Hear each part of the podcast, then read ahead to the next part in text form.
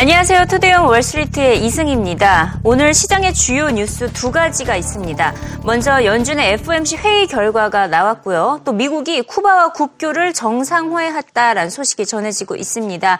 일단 FOMC 회의 결과는 잠시 후에 구체적으로 짚어보도록 하겠고요. 먼저 미국과 쿠바 간의 관계를 살펴보도록 하겠습니다.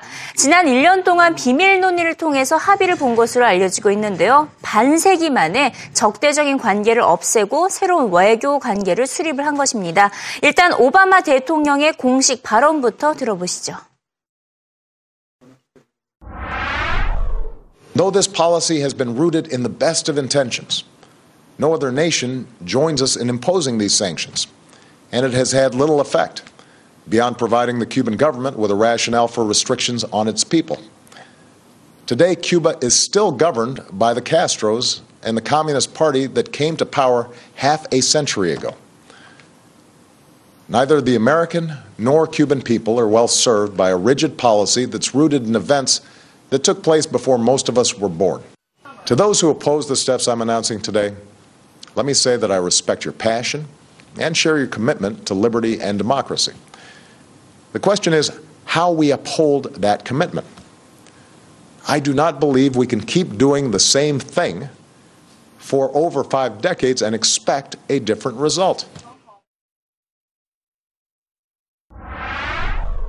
일단 미국은 쿠바의 대사관을 다시 개설하기로 했고요. 외교 관계에서 수출입 품목 확대 등 다양한 정책을 발표했습니다. 쿠바로서는 최대 희소식일 수밖에 없는데요. 지난 1962년부터 미국과의 관계가 끊기면서 경제 상황, 상황이 최악으로 흘러왔기 때문입니다. GDP 성장률은 계속해서 급락을 했고요. 임금 상승률을 살펴봤더니 거의 제자리 걸음을 해왔던 것을 확인할 수가 있습니다. 쿠바에서는 일반 서민들이 치킨 한 마리를 사 먹는 것도 한 달에 한 번꼴에 불과하고 휴대전화 비용은 한시간에 4천 원으로 물가가 비싼 편입니다. 또 카지노도 지난 50년 동안은 문을 닫아왔기 때문에 관광객들의 발길이 많이 끊겼다라는 지적이 나오고 있는데요. 하지만 이번 미국과의 외교 관계 정상화로 경제 활성화가 기대되고 있습니다. 지난 20년 동안 쿠바에 투자를 해온 한 펀드는 쿠바 펀드의 고객들이 다시 몰릴 것으로 예상을 한다며 미리 대비를 하고 있다고 밝혔는데요. 특히 농업과 운송 운송 관련 기업 그리고 항공사에 적극적으로 투자할 것을 추천했습니다. We've been investing in the Caribbean now for 20 years, always looking at companies that we thought would do well, even if there were no change with Cuba, but also picking companies which we thought would benefit greatly from uh, resumption of trade with that country. We are fully committed to uh, uh, investing on behalf of the shareholders uh, in Cuba uh, when to the full extent that is legally permissible. I would say to investors, if they look at our fund, don't just look at our largest holdings, which uh, were the obvious plays, uh, the Seaboard, Copa, the cruise lines. Look also at some of our more small, uh, smaller, more speculative investments. Uh, I don't want to mention them uh, in an interview because they, they trade thinly. Um, and uh, we are fully prepared to uh, make direct investments in the country. We we just completed a rights offering uh, uh to raise money for that event. 경제와 여행 제한을 크게 완화하기로 합의를 함에 따라서 여행 산업이 가장 큰 수혜를 볼 것이라는 전망이 벌써부터 나오고 있습니다. 지난 2년 동안 쿠바를 방문한 미국인은 9만 명인데요. 지금까지는 특별 비자를 받고 엄청 우회해서 쿠바를 방문했는데 그럼에도 불구하고 쿠바를 찾는 관광객이 인근 지역 국가들 사이에서 두 번째 규모를 자랑을 하고 있습니다. 앞으로 무비자 시대가 열리고 직항까지 생기게 된다면 쿠바의 관광 산업 크게 성장할 것이라는 전망이 시장에 힘이 실리고 있습니다. 무엇보다 쿠바의 유명 상품이죠. 시가와 알코올 판매가 급증할 것이란 전망입니다. When you think about really the three purposes of travel, business travel, leisure travel, and family visit travel. You know, that last part, taking that one first, uh, a million Cuban Americans who certainly would like the opportunity, many of them, to go back home and visit their families. They can do so now very expensively and, and with a lot of difficulty. But, you know, what if you all of a sudden had, you know, I don't know, $79 flights on Spirit Airlines over to Havana? Obviously, a lot of latent demand there to be stimulated. As for leisure travel, a bit of a different story because in a lot of cases you have substitutable destinations where somebody who, who goes to a, a warm sunny beach in Havana mm-hmm. or, or Baradero might be doing that instead of another destination. And business travel, obviously, you know, with, with these banking relationships being reestablished, some high yield traffic perhaps to be had from banks in New York flying down to reestablish. Seth? 한편 러시아에서는 외환 보유액 일부를 매각하기 시작했습니다. 루브라 가치가 계속해서 폭 폭락을 하면서 극도로 저평가됐기 때문인데요. 이제는 러시아 국민들이 직접 루브라를 팔고 달러나 유로로 환전을 하고 있는 추세이기 때문에 루브라 가치 하락을 오히려 부추기고 있는 실정입니다. 최악의 상황에 몰리면서 푸틴 대통령이 내일 기자회견을 갖기로 했습니다. 여기서 둘 중 하나입니다. 돌발 행동을 하거나 화해 제스처를 취하거나 뭐 아니면 도다라는 평가가 나오고 있는데 이 푸틴 대통령이 서방의 제재를 풀기 위해서 우크라이나 사태 등 대외 관계에서 대해서 항복 선언을 할지가 관건이 되겠습니다. 지금 상황에서 서방국의 제재까지 이어진다면 푸틴 대통령의 입지가 약해지기 때문이겠죠. 찰스 달라라 전 국제금융협회장은 러시아가 외환 위기에서 금융 위기로 전이되는 위기에 몰렸다라고 경고를 하면서 지금 현재 러시아 경제 특히 푸틴 대통령은 벼랑 끝에 몰렸다고 지적했습니다. So I think what is now shaping up to be a currency crisis could turn into a broader economic and financial crisis for Russia. In the sense in Europe is rather clear that the desire of a dialogue is not there. I think the combination of the collapse of oil prices, the capital flight out of Russia, and now another round of sanctions, although I will say the sanctions give Obama some room for maneuver in how he implements them, but the combination of those forces have put the Russian economy on the brink. I think Putin will need to find a way to signal, even if it's a modest signal, that an openness to dialogue. Kerry yesterday made the comment that there have been constructive moves, but he wasn't specific, and none of us can quite figure out what he meant. Do you have any idea? No, no. It's, it's been very murky to date, and, and I think that the situation is likely to continue to deteriorate economically and financially unless there are some clear indications of a desire to work together. Is it 제프리 이멜트 GECO는 다른 전문가들과는 달리 러시아의 경제에 대한 신뢰감을 드러냈습니다. 러시아가 안정될 것이라고 낙관을 했는데요. 그래서 장기적인 관점에서 러시아를 선호한다라고 입장을 밝혔습니다. 이에 따라 러시아에 대한 사업 노출도 유지할 것이라고 덧붙였는데요. GE의 러시아 사업 노출은 전체 사업의 1%를 차지하고 있습니다. 하지만 유가 하락에 따른 단기적 타격은 불가피할 것으로 진단했습니다. GE의 경우에도 최근 정유업종의 자본 지출 축소 계획이 이어졌기 때문에 원유와 가스 사업의 매출이 감소할 것으로 예상을 했습니다. 이에 따라 내년 순이익은 월가 예상치를 하회할 것으로 전망했습니다. We uh, we've modeled the business at sixty dollars uh, a barrel. I like the business a lot. We're going to go through a cycle in the short term, but look, this was a business before uh, Thanksgiving that needed better execution around the big projects. All the CEOs in the industry were looking at their supply chain and saying, you know, the costs have to come down. We have to do a better job of lowering the break-even costs. So we've been on this path for more than a year, and I, I look at the cycle as an opportunity. We like the business long term, and we think we've we've hedged the upside and downside appropriately. Uh, we'd like Russia to be in better shape. I, I like Russia long term.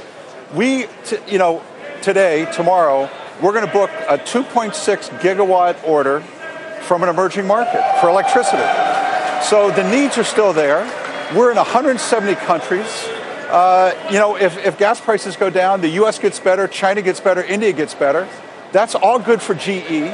So we're just balancing our way. I, I personally think some of these countries are going to have a tough time. Iraq's going to have a hard time. Libya's going to have a hard time. Venezuela's going to have a hard time. Saudi has $500 billion of reserves. Their, their incremental cost of producing oil is four bucks. I think the Saudis are going to be just fine. So.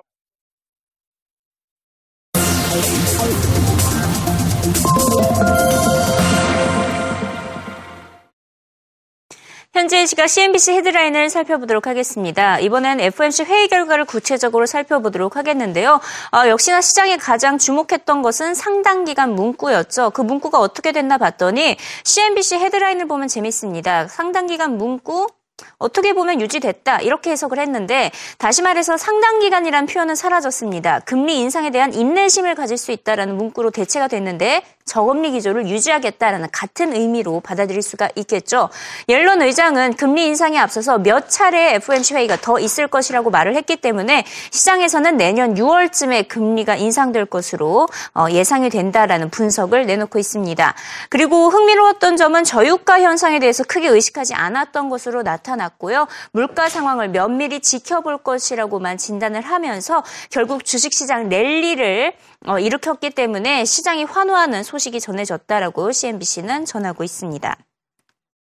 한편 러시아에서는 계속 루브라 사태로 인해서 위기감이 고조가 되고 있는데 앞서 전해드렸다시피 러시아 국민들이 은행을 가서 예금을 빼내고 있습니다. 예금을 빼내서 루브라를 팔고 달러나 유로화로 환전을 하고 있는 추세인데요. 자 이런 상황에서 러시아 국민들이 이제는 또 비트코인에 관심을 갖고 있다라는 소식이 전해지고 있습니다. 화요일 기준으로 봤을 때는 역대 최대 규모의 거래량이 이루어졌는데요. 지난해 4월 기억하시나요? 키프로스에서도 비 비슷한 사태가 있었죠. 키프로스에서도 뱅크런 사태가 벌어졌을 때도 그때 비트코인 거래량 급증한 바가 있었습니다. 지난 한 달 동안 루브라를 기준으로 비트코인 거래량을 한번 살펴봤는데 보시다시피 계속해서 거래량 꾸준히 많은, 많은 상태로 유지가 되다가 특히 루브라 같이 폭락한 날 있었죠. 이날 거래량이 급증한 것을 확인할 수가 있습니다. 이제 러시아에서는 비트코인에 대한 거래도 급증할 것이다라는 전망이 쏟아지고 있습니다.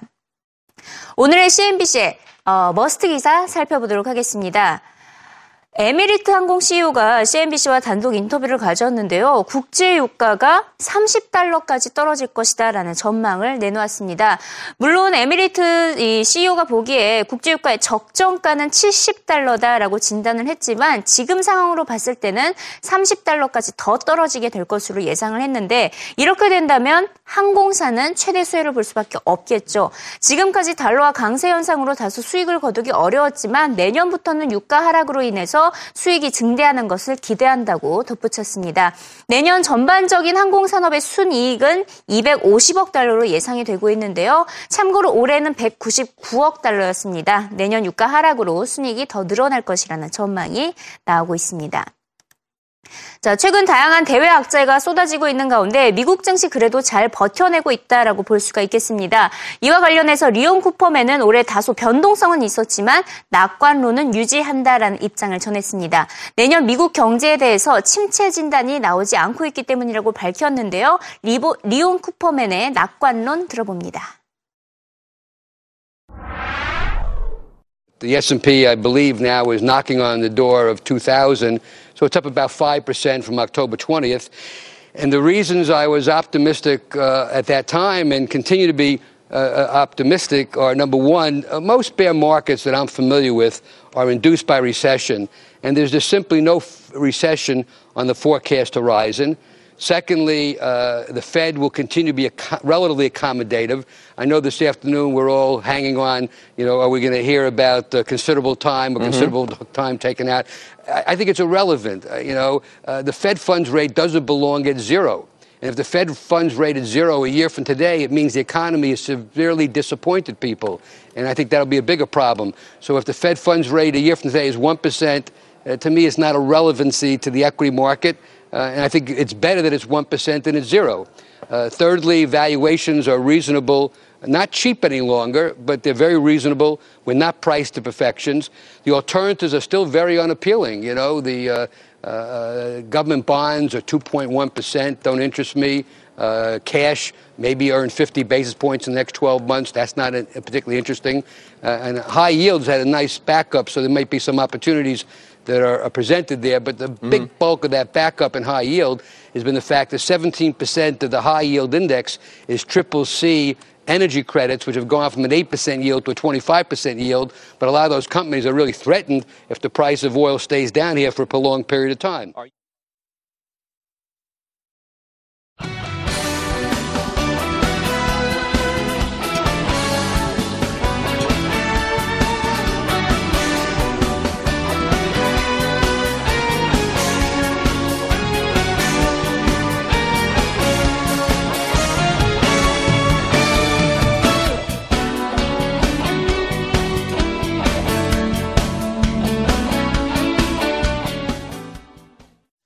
네, 간밤에 나왔던 해외 이 기업들의 뉴스도 살펴보도록 하겠습니다. 중국의 포털 사이트인 바이두가 우버에 투자했음을 공식 확인했습니다. 양사는 중국 시장에서의 이 우버의 입지를 넓히기 위해서 공조하기로 합의한 것으로 밝혀졌는데요. 중국에서는 각각 알리바바와 텐센트의 투자를 받은 유사 콜택시 앱인 콰이디 다처와 디디 다처가 입지를 견고히 하고 있는 상황입니다. 양사는 투자 금액을 구체적으로 밝히진 않았지만 지난주에 이 언론 보도에서는 6억 달러 규모로 밝혀진 바가 있습니다. 소니 픽처스 해킹 사건이 아직 종지부를 짓지 못한 가운데 유출된 이메일 중에 미국 영화사 라이언스게이트가 소니에 인수를 타진했다는 내용이 나와서 눈길을 끌고 있습니다. 이메일에 따르면요. 지난해 여름 라이언스게이트 임원진이 히라이 가즈오 이 소니 CEO와 만나서 M&A 논의를 벌이기를 원해왔다는 것인데요. 로이터의 보도에 따르면 히라이 CEO는 결국은 이 M&A 논의는 거부를 했지만 사업 공조를 위한 대화에는 관심이 있다라고 전한 것으로 알려지고 있습니다. 테마파크로 유명한 미국의 시월드 엔터테인먼트가 이 자사주 매입 계획 변경과 4분기 배당 연기 소식을 전한 데 이어서 이번에는 300명을 감원하겠다는 소식을 전했습니다. 시월드 측은 이를 연 5천만 달러 규모의 비용 절감을 위한 움직임이라고 설명했는데요. 시월드는 최근 이 파크의 동물들의 사육법이 잘못됐다는 비난 여론에 시달려 왔으며 실제로 올해 9월까지 입장객 수가 전년 대비 4.7% 줄었습니다. 그러면서 최근엔 CEO 사임 소식까지 들리기도 했습니다.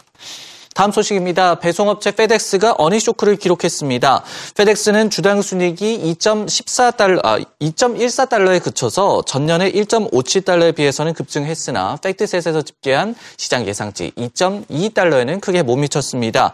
매출 역시 전년 대비 5% 늘어난 119억 달러로 집계가 됐지만 역시 예상치였던 119억 8천만 달러에는 소폭 미달했습니다. 페덱스는 유가 하락과 연금 지출 감소 효과가 이 항공기 정비 비용 증가로 인해서 상쇄됐다라고 설명했습니다. 블랙베리가 스마트폰 신제품 클래식을 공개했습니다. 클래식은 가장 처음 블랙베리의 성공을 안겨줬던 키보드라든지 스크롤 방식 등을 재현해서 마니아층을 공략하겠다는 의지를 내보이고 있는데요. 블랙베리 측은 과거 버전에 비해서 스크린은 60% 커졌고 브라우저는 3배 빨라졌으며 아마존의 앱스토어에 접속 가능하다라고 설명했습니다. 가격은 미국에서 무약정 기준 449달러로 책정이 됐는데 블랙베리 볼드 9900보다는 50달러 비싸지만 최근 나온 스마트폰에 비한 한다면 좀 싼 편입니다. 오늘 블랙베리의 주가는 5% 내외로 급등했습니다. 주요 해외 기업들의 뉴스도 살펴봤습니다.